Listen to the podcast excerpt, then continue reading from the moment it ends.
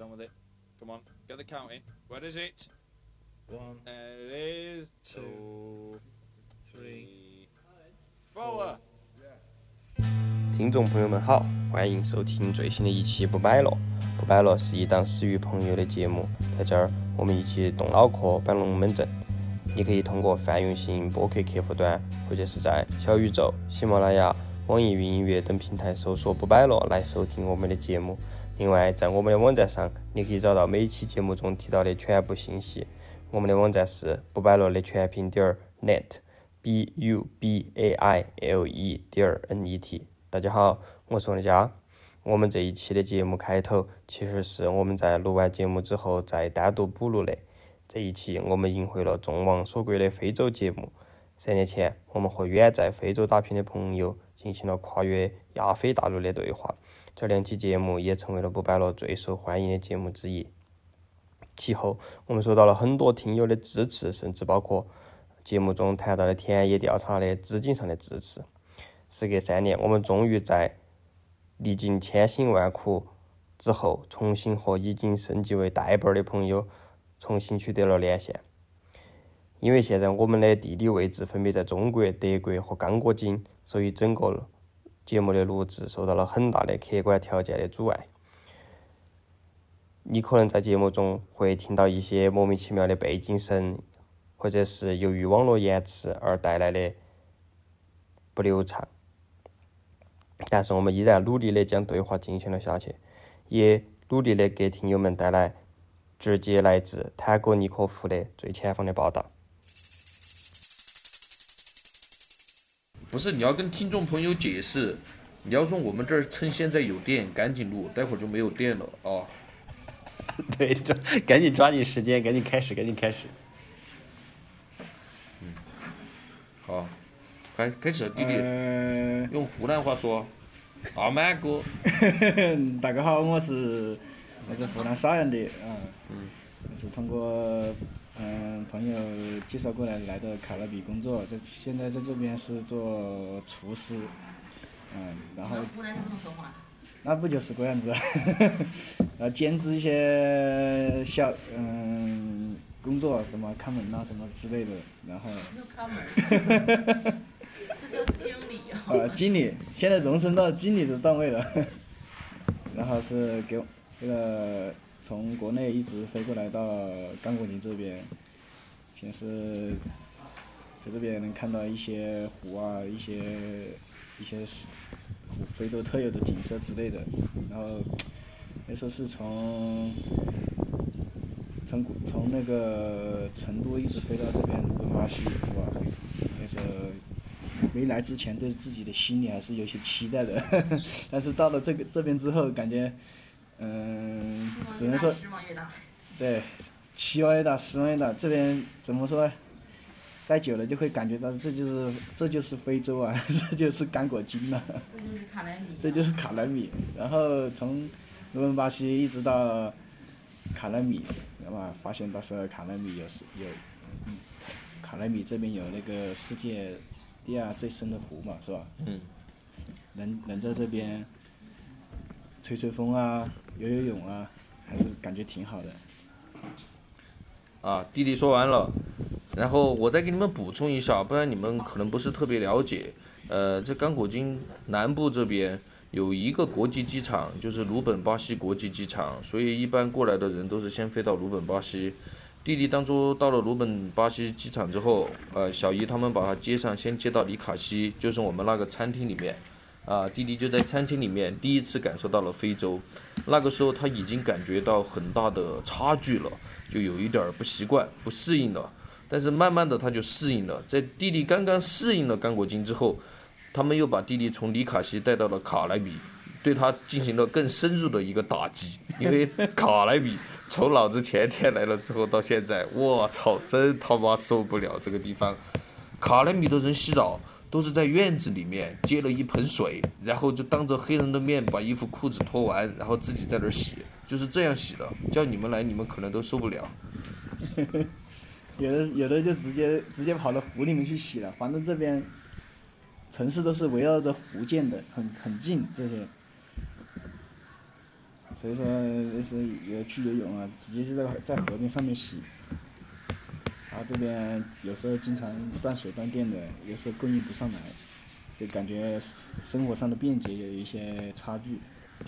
弟弟来了卡莱米之后，这边他们本来是一个以中国超市、中国餐厅和住宿为一体的一个小的拆拉烫，然后现在餐厅和住宿还没有搞好，因为没有水嘛。然后超市里面已经搞好了，这边的物资紧缺。你记不记得昨天我告诉你们的一个那个什么开心果卖你妈十二美元啊？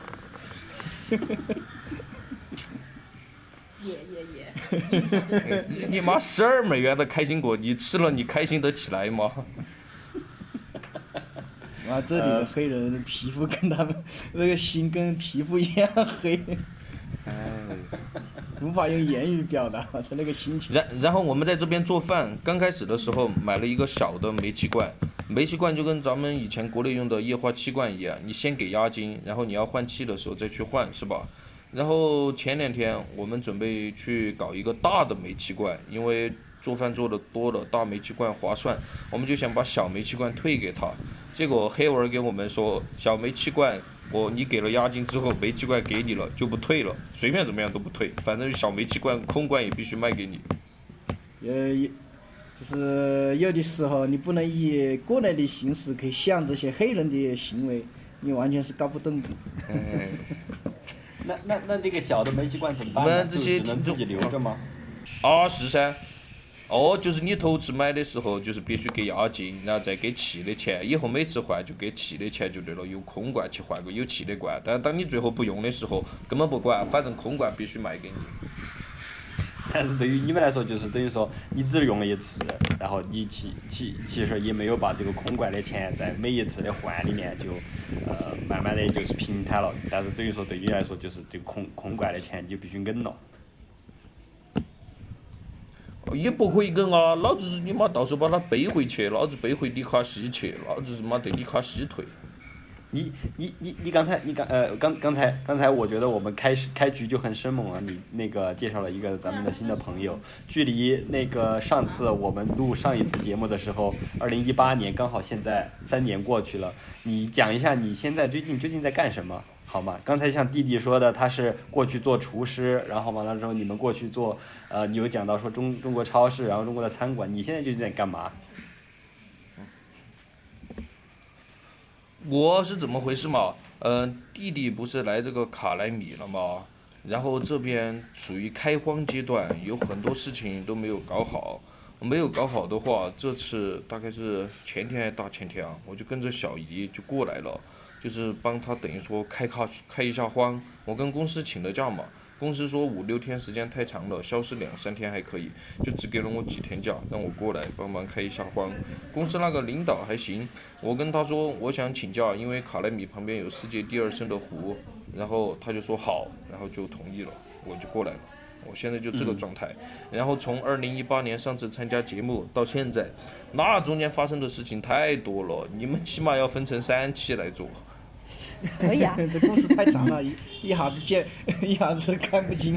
哦，对啊，你你你你，那我从那我从节目从那我从最开始开始问，我我们从上一期节目能够如果能够接上的话，人家其他节目组人家都要追踪报道，你不是你妈采访完第一次了就把你丢在旁边就跑了，然然后哎你妈想起来了，现在又他妈去翻。明明是明明是你比较忙，好吗？联系你很困难的。像我们今天这个录音，连约了可能有约就约了一个月，然后录音上星期就没成功，是吧？这不怪我们呀，你那边条件艰苦啊，那我有我们有什么办法？哎，那你们对我我比较好奇，因为我刚刚没有在这里听，我刚刚才进来听你们聊，就是你们怎么沟通呢？就是说我我知道，因为戴戴博，我叫现在叫他戴博，因为戴博他可以和那个叫什么呃，就是呃别人呃就是黑人当地人讲法语啊，讲当那个讲英语啊，然后你你一般是怎么跟他们沟通呢？哦，这这个啊这个我们来这里都会发一本，嗯、叫什么？他们这边讲的是斯瓦西里语，嗯嗯，发一本发一本这个简单的沟通，然后单词名词，我们都把这些照到手机里面，出去买菜呀、有有的时候就是用手去比划，你说几个词，然后再去比划，他他就能明白这些大概的意思。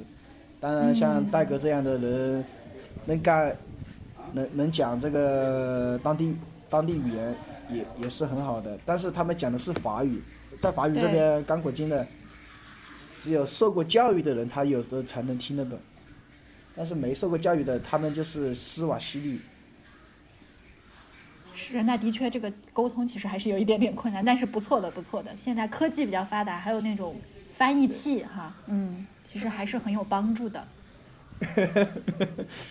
你不要想的那个东西太好了，有时候翻译器不准确，它把你的话翻译成另外一个意思。所以说你输入、输入文字的时候，一定要，呃，最正式的语言去去翻译，它才能翻译成大概的意思。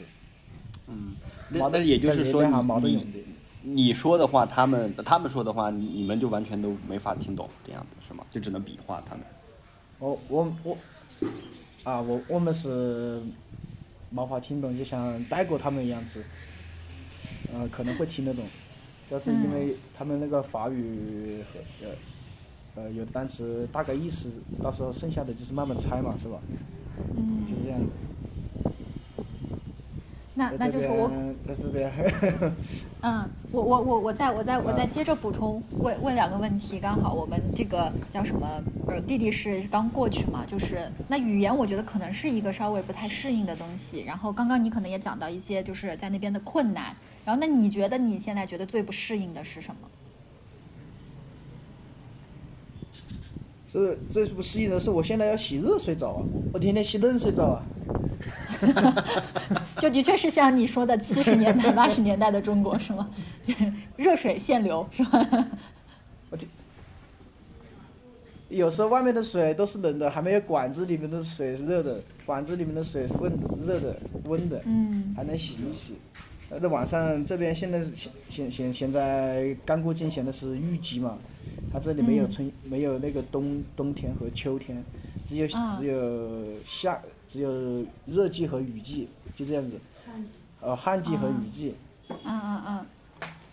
哎，弟弟，你是哪人啊？现在是雨季的话，就是湖南邵阳。哦哦。是不是听起来是不是很像毛主席？湖南邵阳的。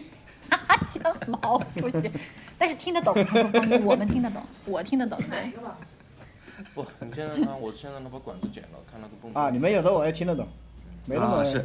刚刚刚，对，刚才刚才你说，要么就是在自己打个打个水，那个在桶里面洗澡，要么就在湖里面洗洗澡。那个湖，刚刚才你介绍说是那种全世界第二深的湖，里边没有什么东西什么之类的，不会害怕吗？在湖里面游泳或者洗澡什么之类的？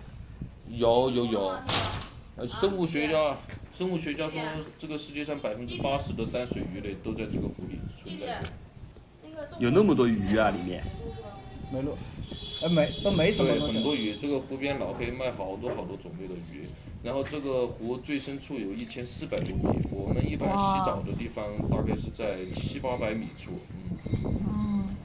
嗯，那看感觉是就是。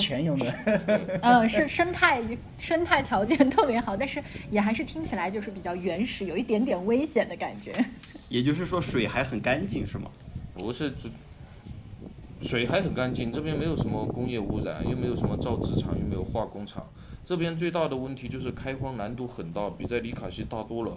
比如说像弟弟带的这个院子嘛，它是二楼，它其实有一个水桶，它大概就比二楼高一点的位置。如果你用抽水泵把泵把水给泵到那个水桶里面，那其实二楼是可以有水的。然后问题就是在我来之前的时候，他们先买了一个增压泵。然后黑人连这个增压泵的时候，本来应该是一头进水一头出水，就把水给泵上去了。黑人把这个水管给你连成了一个圈，它就泵出来了，又从里面泵进去，泵出来了又泵进去，所以水塔里一直没有水，这个泵就给烧了。为什么他描述这个事情的时候会 觉得是一件很好笑的事情？你你不要觉得这个事情很很不可思议，这就是。卡拉米啊，这就是刚果金啊。对，这个这个老黑真的就是基本上就是不能碰自然科学，一碰自然科学就他妈瞎鸡巴搞，哎。我觉得这个我们必须要声明一下，这个不不代表我们的观点，这是客观的陈述，嘉宾客观陈述。对，要不然就搞得我们歧视。但是的确就是客观来说，就是他那那儿的教育水平呀，然后经济水平呀，都还是相对比较落后。这个东西没办法克服，有些客观的差异，这对吧？这个跟教育水平都没关系。你他妈把黑文丢到清华去吗？他也是这个憨样嘛，纯粹 你真的是你。哎，大本儿，你这个有一点跟我我感我感觉你和三年前的你你不一样样了，大本儿。你和三年前的你不一样了，发生了什么？跟我们讲一下。就是你，你感觉很无语，你知道吧？那个我待会儿都可以给你们拍照片看。我他妈前两天过来，我去那个泵的地方，我看一下管路，我都惊呆了。你说那个泵多简单啊！我又不是让你读懂液压传动图，对不对？就一个泵啊，你就一根管进一根管出就完事了，它怎么能给你连成一个回路啊？我他妈服了！哎。不过还是还是我觉得就是说那个 叫什么戴博这个直接抒发这种就是吐槽的心情，我觉得是特别能理解的。就是但是只是我们也要再声明一下，这个东西不是什么歧视啊，就是在客观陈述这个事实。哎，我觉得我们就是不歧视啊，你当然不歧视。你每天待在王家给你精心呵护的这个什么蒜香意大利面，还有那么好的生活环境，你歧视啥？你来我这儿试试，每天晚上你妈提着一个桶，然后拿着小内裤，日妈在院子里面冲凉水，然后还瑟瑟发抖，偶尔还吹一下风。呃，那个时候我们看你歧不歧视啊？我我我觉得，我觉得，我觉得就是刚好聊到这儿，我觉得肯定大伯他们在那儿是就是受了挺多苦，有特别多的委屈要抒发，就挺好的。我们这这期节目就让你 就是尽情的抒发，所以我们还是稍微拉回一点点正题，因为可能听到现在很多听众还是有一点一头雾水的，就是特别是我们叫什么呃，就是很关心，有一些以前听过我们节目我们的听众催更的，肯定也很关心，就比如说类似问题，像之前以前我们讨论到的，你要去做田野调查。然后不是有一些热心的听众呃捐了一点钱，虽然钱数很少，是吧？你这个钱用哪去了？然后，然后，然后你现在的境况，因为你刚，刚也提到餐馆到田，野调查去了。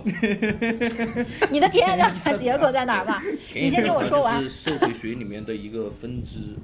哎，其实其实其实你现在做的事情也和你之前就是跟我们聊的那些东西是有相关的。你看你能说多少嘛？就是你可以讲一讲你现在大概在做什么。然后你之前呃不是工作是在国企嘛？然后你现在出来了，然后大概这这段时呃就是出来的这段时间的转变，你可以大概跟我们说一下。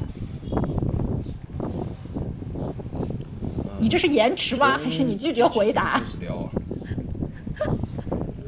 没有延迟，没有延迟啊！我们这个都是秒答的。你秒答，那你说嘛？从一八年，是不是从一八年开始讲啊？对呀、对就是说从上一次我们录完音了以后，你发你发生了什么变化就对，你可以大概说一些重点吧重点，对。哎，上次我们参加节目的时候，我跟你说我田野调查调查到哪个阶段了？是不是调查到一个重庆妹子那儿了？调查到什么？听不大清楚。上次上次上次是讲到哪个阶段了？是调查到一个重庆妹子那儿了，还是还在一个云南姑娘那儿？你们节目组要帮我回忆一下。你不用说那么你上你，上次没有提，没有没有没有精确到这这么这么这么这么具体。对，你就只是说，呃就是跟别人姑娘聊，然后正在聊天。哎，我都按照你们这个节目组的一个场外老师的指导，都把那个稿件都写好了。我还啊是的是写了的你们节目组是的怎么翻脸就不认真了？没有没有，就是就是，呃对，就是不用不用说到那么细，但是你可以就是说那个大概讲一下，就是因为是上期节目我我大概回回回回呃就是回忆一下，就是我们当时是聊了一下，就是说你你那个时候还在国企里面工作。然后的话，你讲了一下你在那儿就是说一些娱乐活动，然后你聊呃就是遇到的一些就是呃姑娘，然后去那儿打工的，然后你跟别人聊天儿，然后就是大概是到这么一个情况，然后你就说你当时就是对他们的生活和遭遇很感兴趣，然后你就会深入的再去去跟他们接触，然后跟他们接触去聊，然后去追踪他们的情况，然后那你追踪的结果是什么？然后其实我们私底下是有有有有稍微跟你有沟通的，但是听众不不知道嘛，所以你可以大概讲一下之后又发生了什么事情，但不用讲到那么细，不用讲到每某一个姑娘，就是不用像你写那个文章那样，对。哎，我又又不能讲细，这个这个难度好大啊！你好这种这种东西只有细节描写啊。你好为难啊！那你可以讲戏，你讲吧，我们这东西听着。所以嘛，哎，我们就聊天嘛，是吧？嗯那个时候我记得写稿件的时候，我正在深入调查一个云南姑娘，已经深入到什么境界了？已经深入到就是人家就不打工了，跟我一起住着了，同居啊。好，不好意思，对不起，我冷，我克制住。嗯，好，你接着说。啊，咋了？已经这个说的太细节了吗？没有没有没有没有没有没有，可以可以，接着说接着说。嗯当时是怎么回事嘛？当时他们那个店，呃，就是有一点儿黄的感觉了，就妹子们在那边工作赚不到什么钱，然后大家就有跳槽的这个心思，因为毕竟这些妹子不远万里来到甘果金，很多都是奔着钱嘛。然后有些人呢，他就开始早上的时候，因为 KTV 这种一般早上大家都在睡觉，就趁大家不注意，他提着行李箱就跑了。然后这个姑娘呢，她也想跑，但是她胆子比较小，再加上早上跑了人之后，KTV 老板就管得比较严了，然后她就后来就想办法想办法，再加上我跟她配合嘛，啊，就还是把她接出来了。接出来之后，她就住在公司里面，住在公司里面就住公司里面，我就把这个平时食堂的饭菜啊这些，反正也有吃有喝的，啊晚上嘛也就院子里面散散步嘛。他自己平时没事儿白天他还绣一下十字绣，其实也可以。然后本来还说是要在这个公司里面过年过春节的，嗯，我都打算带着他出席公司的年夜饭了。结果呢，他女儿出了点儿问题，啊，这个我想我在那个文章里面应该有简单的介绍过。呃，他以前跟他的前夫是有过一个女儿的，嗯，他这个女儿本来按照法院的判决是判给他前夫来管，那前夫找了一个新的女人之后呢，就不太负责，所以这个女儿啊，就属于还是靠妈妈来管的境界。然后这一次家里又出了什么事儿，他妈妈呢又远在刚果金，所以他女儿就很无助。啊、这个从一个母亲的责任感的角度出发，他就很想回国，回国去就把他女儿就带出来，然后再陪着他女儿过年，再加上他女儿读高中了，还是比较关键的时期。哎，所以我说那没关系。后来我们我记得是给他买的是肯航，对肯尼亚航空公司的机票，就让他回去了。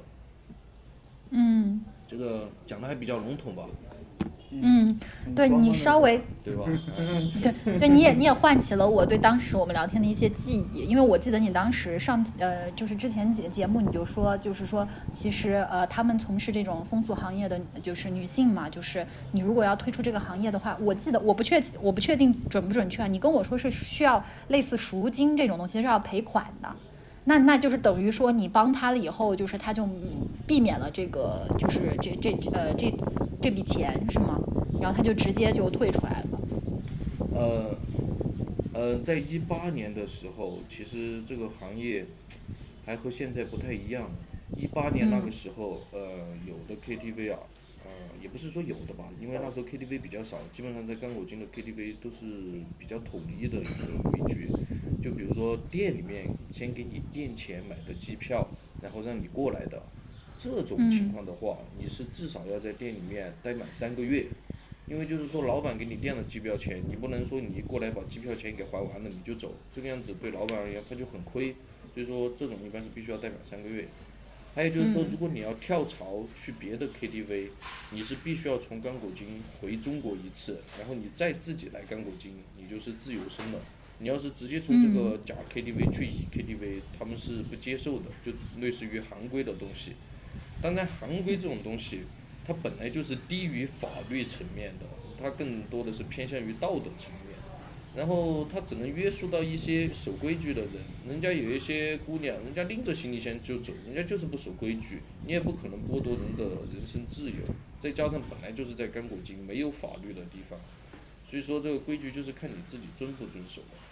当时这个姑娘，她不是说从这家 KTV 跳槽去另外一家，她是直接表示说，人家就是不干了，她要准备回国了。所以说呢，嗯我并没有涉及到赎金这一块儿。嗯，明白明白，就是反正他不在这个行业里赚钱了，就是也不存在这个利益瓜葛了，就直接就放弃了。对对，而且、而且，就算人家当初的机票是你这家 KTV 店钱买的，呃人家在这儿也应该是待够了三个月的，我记得，我记得一八年那个时候他待够了三个月出来的。那你讲一下，你后来又是怎么那个夏天，还是怀念那个一八年那个人？弟弟问了一个好问题，是吧？你是怀念一八年那个夏天，还是怀念一八年那个人？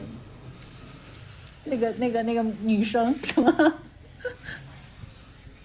嗯，对呀、哎，对呀其实那个姑娘是比较好，挺好的。嗯嗯，那你讲一下，你从这里开始又是如何发生的你人生中的改变？换了工作，然后自己入了这一行吗？入了这一行，入了一行什么，叫入了这一行啊？你也你算入了呀听众朋友都带偏了哦。哦，对你没有入行，但是你成为了经营，就是就是说参与这个也是生 business 的人，也是一种入行啊，对呀进入了这个行业。对进入了这个行业，你没有这，对，哎，那那个时候是怎么回事嘛？哎，那个时候，对，应该就是一八年，一八年应该就有那个想法了。和这边的一个就是公司里面本来是同事嘛，后来大家处成朋友了。然后我们由于在这个行业也有了一定的浸染，对吧？所以我们在娱乐身心的同时，也深感到这个行业的利润可观，所以就不由得有了一点心思。与其天天晚上都出去玩儿，不如在自己家玩儿。嗯，其实我们当时有好几个计划 嗯，啊，怎么了？没没没，你接着说，你接着说，你说的挺好的，嗯，其实我们当时有好几个计划，其实我们的 Plan A 是搞交通运输车，就是因为在刚果金这边，它没有地铁，没有公交车，他人与人之间的流动就是靠那种小面包车来拉。然后我们当时就是想铺很多的这种小面包车，然后让老黑给我们当司机，然后就相当于出租车司机那样，他每天给我们交份子钱。我们的初步计划是这样的。所以说，这也就是为什么我们第一件事就是先买了一辆车，准备让一个老黑来跑一跑，试一下。对，我记得你好像有一段时间是但做这个事是买了情，嗯对吧？对吧？有一段时间是在做这个事情，那个时候也还没有从公司辞职，然后做这个事情的时候呢，就发现一个问题，因为你看，比如说在中国吧，可能有些职业比较辛苦，甚至比如说出租车司机、卡车司机，都是还略微辛苦的职业。啊，虽然我自己也一直想去开卡车，但是目前为止还没有找到这个机会。但是辛苦归辛苦，中国人也要做。黑人就不一样了，我们当时跟他整不了，他都觉得开这个车很辛苦，他就不愿意做。其实他是赚钱的，但是他就是觉得辛苦，他就不做，他就宁愿每天都坐在那个地方。这可能就是一个文化上的差异吧。就跟就跟上就是昨天跟我说的一样，没有学会西方文化的技术，但是学会了西方文化的习惯，对啊，慢节奏，对，这有多慢就有多慢。他这个就是不想赚这种辛苦钱，只想赚那种嗯。特别轻松的钱，哪怕两者金额嗯差距很大，他也是这么选择他。是先享受再干活。对，是的，是的，所以说那个司机找不到，这个交通车这一个产业就很难铺开，因为我们反复计算了一下，这个交通车产业的利润率很薄，所以说全靠数量，就是说你铺个一两辆面包车没用，肯定得铺二三十辆以上，这才有的钱赚。所所以你后来就是发现这个东西之，后找司机的时候，就由于第一辆车的司机一直迟迟找不到，因为你也不能随便给一个黑人开，那毕竟黑人的这种不可预知性太强了，所以说没办法，就只能上第二个项目。第二个项目就是 KTV 嘛。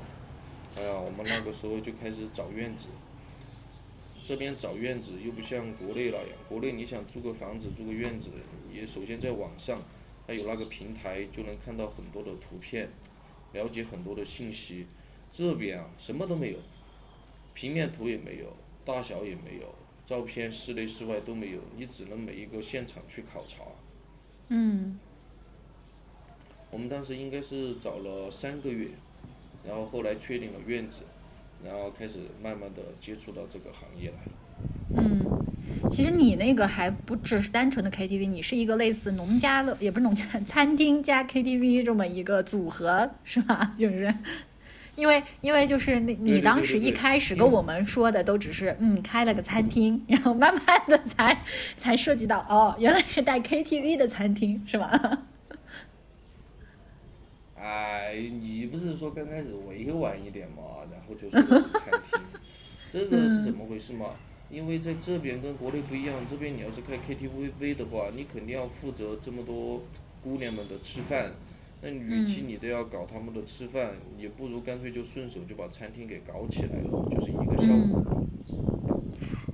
所以，所以那个我我当时开这个 KTV 呢，啊。啊，嗯嗯，有有延迟没？我就是想说那个你，那你你你就是基本上就是说你入了这一行，那就是问一个稍微有点尖锐的问题，因为你以前给我们录节目的时候，你是很义愤填膺的，觉得这个行业对这些女性怎么怎么样，就是你还是觉得呃他很同情他们，然后觉得这个有压榨，然后你现在入了这一行，你是不是也变成了那些压榨别人的人？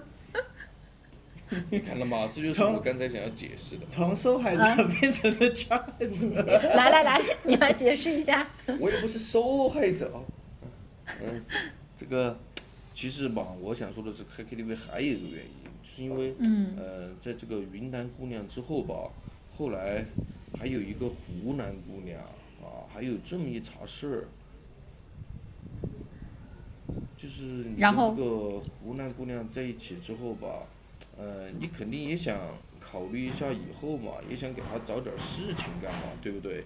因为毕竟我在公司，我可以去找份工作，那他怎么办呢？就是说搞一个这个店，让他有点事情干，这个在当时看来，觉得还是一个可以的选择，所以说才尝试了一下。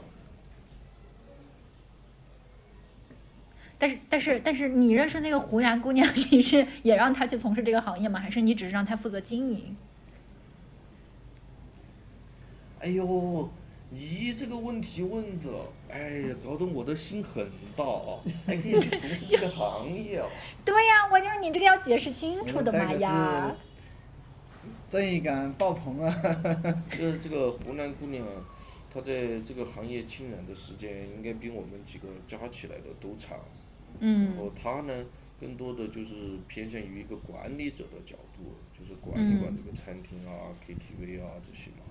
嗯嗯嗯。那你觉得你现在心态有什么变化吗？就是你当时是在这个行业外，然后你现在在这个行业内。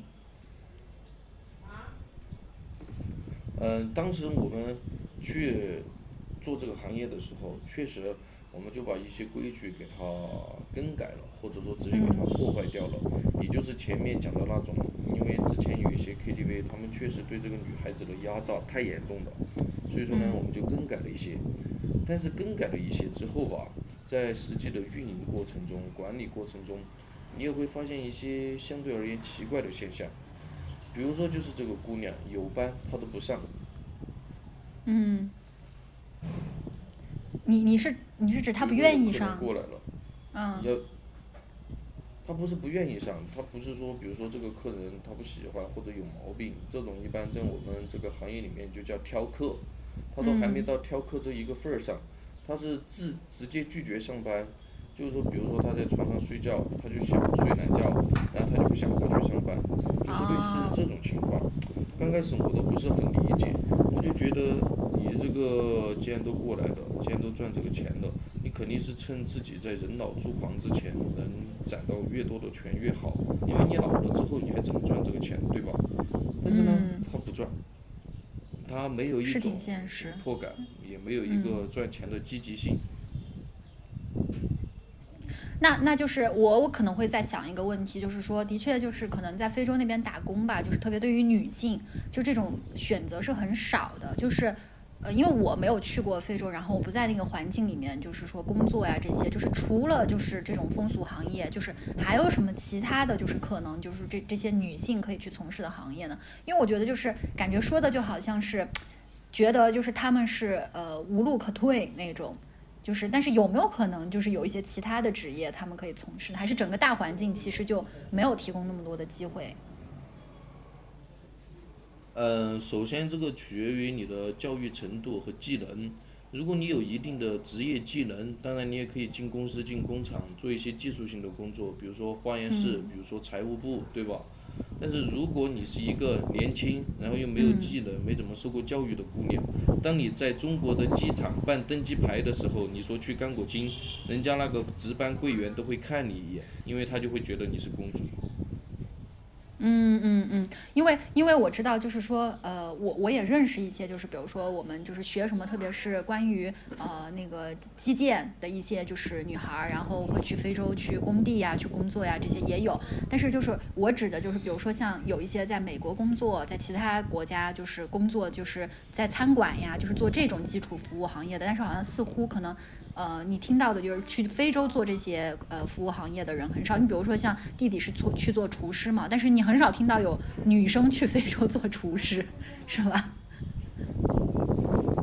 是因为条件太艰苦了。很少。嗯。也不是，其实这边有很多姑娘吧，呃，她当初也是想去美国，想去新加坡的，然后她没有去成就来了非洲。然后据我所知，在美国啊、新加坡啊、欧洲啊这些，也有很多中国女孩子是过去做公主的。嗯，是，那的确是，就是说，嗯，可能就是说聊到这里，就是一个比较无奈的话题，就是有很多就是很无奈自己呃生活状况很困难的人，他没有办法，对吧？就是他只能选择这个行业，但是就是呃这个行业就是对于他们来说就是赚钱。嗯，就是收入是怎么样的呢？就比如说，我觉得像弟弟可能去，就应该也是奔着这个收入还是比较可观的吧。嗯。对，其实其实说不好听的，你都大老远来到刚果金了，你做这个，按理说你应该就是为了赚钱的。但是其实他们部分人不是这么想的，他没有积极性。有一些人有积极性，你告诉他客人来了。人家就是飞一样的就跑过去了，就是生怕客人不选他。但是有一些人他一点积极性都没有。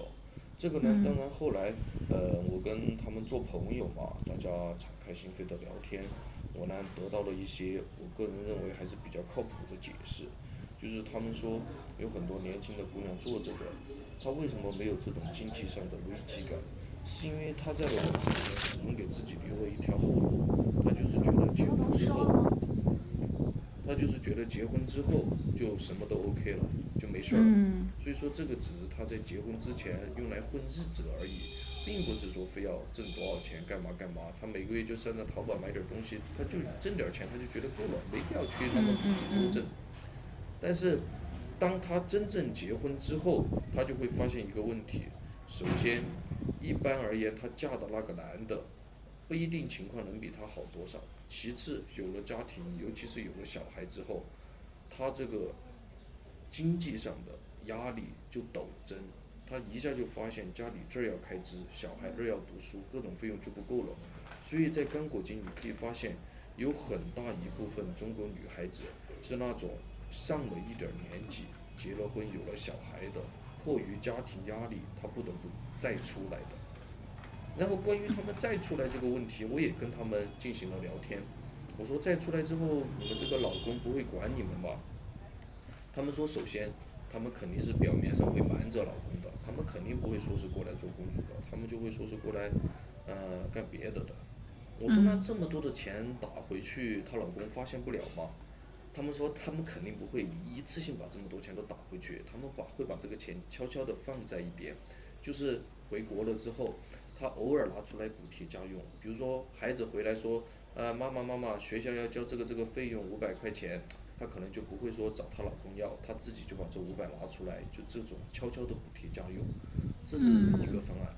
第二个方案，他们说，就算是这个女的不小心，或者说是补贴家用的时候走漏了风声，让这个老公知道了，这个就是嗯我感觉有一点儿心酸的一种事情，就是她老公在知道了之后，也会装作不知道。是，的确，听你这么说，就是还是挺，就是挺挺挺难的，对嗯，，对，因为因为我就我，嗯，他老婆对他他老婆他也不想做这个，对不对？其实大家都不想这个事情发生，但是这个家要继续，这个孩子要读书，那大家只能睁只眼闭只眼就过。嗯，对，那那因为就是呃，你你也说到嘛，他们这些人其实就是来到这儿就有可能呃，因为呃这个工作他可能收入还是相对可观的，然后他才会就是说瞒着家里面来做这些事情。那那比如说像。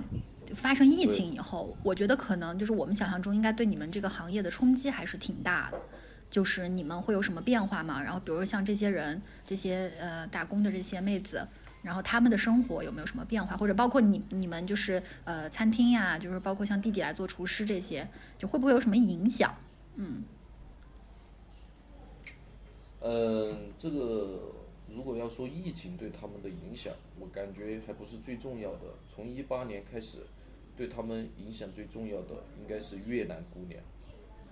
啊、为什么呢？为什么是越南姑娘受影响比较大？他的意思就是说需求在那儿，所以说客观的环境可能并不会对这个需求啊、就是有很大的啊，我影响。明白了，就是硬着头对对于男人，这种动物而言，嗯嗯嗯，尤其是对于嫖客而言，他就有已经需求受不了了哦，还担心你新冠哦，对哦，嗯你们这些是饱汉不知饿汉饥，嗯，所以整体来说，就是其实是没有受什么影响，反而是你们行业内部的一些竞争变化，就像你刚刚提到的那个呃越南姑娘，就是可能会对你们有也一些也不是没有影响。，这个影响嗯是分阶段的。这个嗯新冠对 KTV 行业的影响是分阶段的，但是最大的影响是越南妹子，因为越南妹子的服务好，你知道吧？现在有一些 KTV 它都只有越南妹子了，它连中国妹子都不提供了，就是中国妹子现在基本上已经被越南妹子完全给 PK 掉了。你就是那那我觉得就是我好奇是是因为就像你说，比如说像中国姑娘，可能她有一些她就不想去做这个工作，她也变得就是说安于这个现状了，是因为这种内卷的关系，还是说呃因为什么其他的原因呢？就是被 PK 掉。内卷，你想多了。要是内卷的话，我们脸都要笑烂。那不是全都是个漂亮姑娘在这儿？问题就出在她没有内卷，问题就是因为中国姑娘嫌这边价格低，然后优质的中国姑娘都走了，日妈过去了，全是那种大妈婆婆在那儿。然后人家越南姑娘又白又嫩，服务又好，每次你一点她，人家把手一挽，头就靠在你肩膀上，不知道的还以为在谈恋爱呢。像个中国姑娘，长得又丑又老，还一副大爷样子，好像你欠他的一样。你这个言论，我跟你说，你小心被 冲！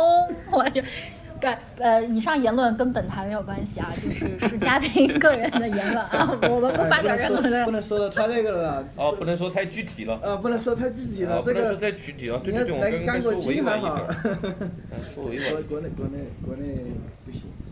对你，但是你刚才讲的这一番话让我想到了，就是说，在其实就是那种最近的大家有讨论的那种传统的制造业，其实也会就是完全不一样的产业，也会有就是，就是说在中国的工厂会转移到越南去，因为他们的劳动力更便宜，然后完了之后成本更低，让 我觉得这是一个很魔幻的事情，就是你在你说的在刚果金会有在你你的那个行业里面，或者说你所说的那个行业里面有这样的现象，然后在传统的制造业里面也会有这样的现象，我就觉得好魔幻呀。其实其实这个道理我感觉是差不多的，就比如说呃以前吧，包夜是三百美金是吧？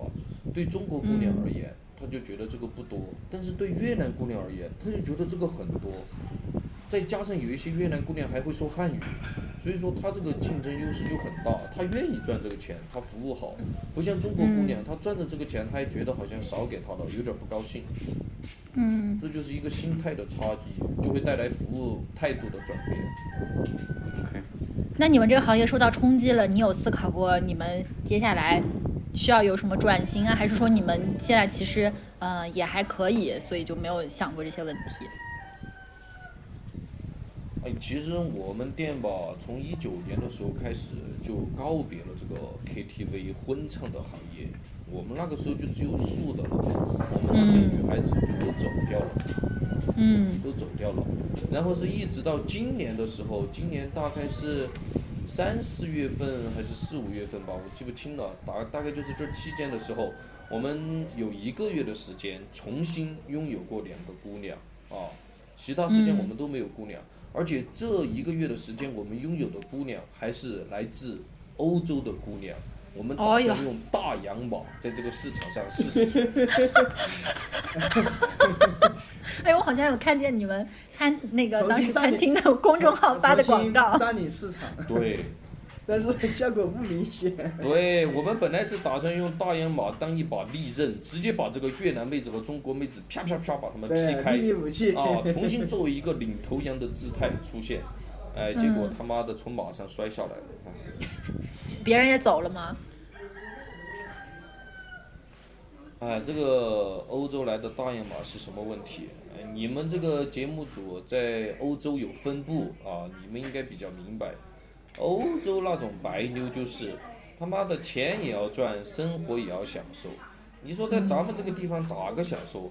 老子把他从飞机上接下来带到里卡西的时候，一进了院子里面，人家说的第一句话是：我要住五星级酒店。我说我也想住五星级酒店啊，他妈里卡西没有啊。那我们这里应该是目前最好的了。哎。非洲那非洲那个环境不不能直视，不允许。哎，那你们对他们造成的冲击很大。嗯，对文化冲击肯定，然后跟他们现在生活的条件也不一样。但是我就是你们是怎么找到他们的呢？这个这个这个不能说，这个在节目上不方便透露啊。这个啊啊，行业秘密，行业秘密。好的，好的，好的，好的。我觉得就是这些你的特别这些工作里面的感受啊、见闻啊什么，我觉得我们可以在下期就是在嗯再再再接着聊，因为的确很久都没有就是说汇报我们这个戴博的情况了。然后就是这这这期节目也把你就是说呃整个这这段时间我们节目上失联了，私底下还是有联系的。节目上失联的这些改变，然后给大家汇报了一下，特别是讲了一下这个你之前的这个田野调查已经调调调查入了行这件事情重重要的转。转变给听众汇报了一下，我觉得挺好的。然后接着我们还在继续保持联系，然后在我们特别是呃弟弟加入，我们就再拓展更多的话题，好吧？哦，对了，呃，那个你下一期的节目提纲里面，你还要加入一个小东西，因为你自己现在生了宝宝之后，你们做了父母之后，肯定有一些和以前不一样的感想。然后在干果金这边也有中国人生了宝宝，我希望可以把你们的感受聊出来，和他们对比一下。好，可以，接受你的意见，非常的好。代代管已经开始指导工作了，可以可以，挺好。好，那那那我们今天就不摆了哈，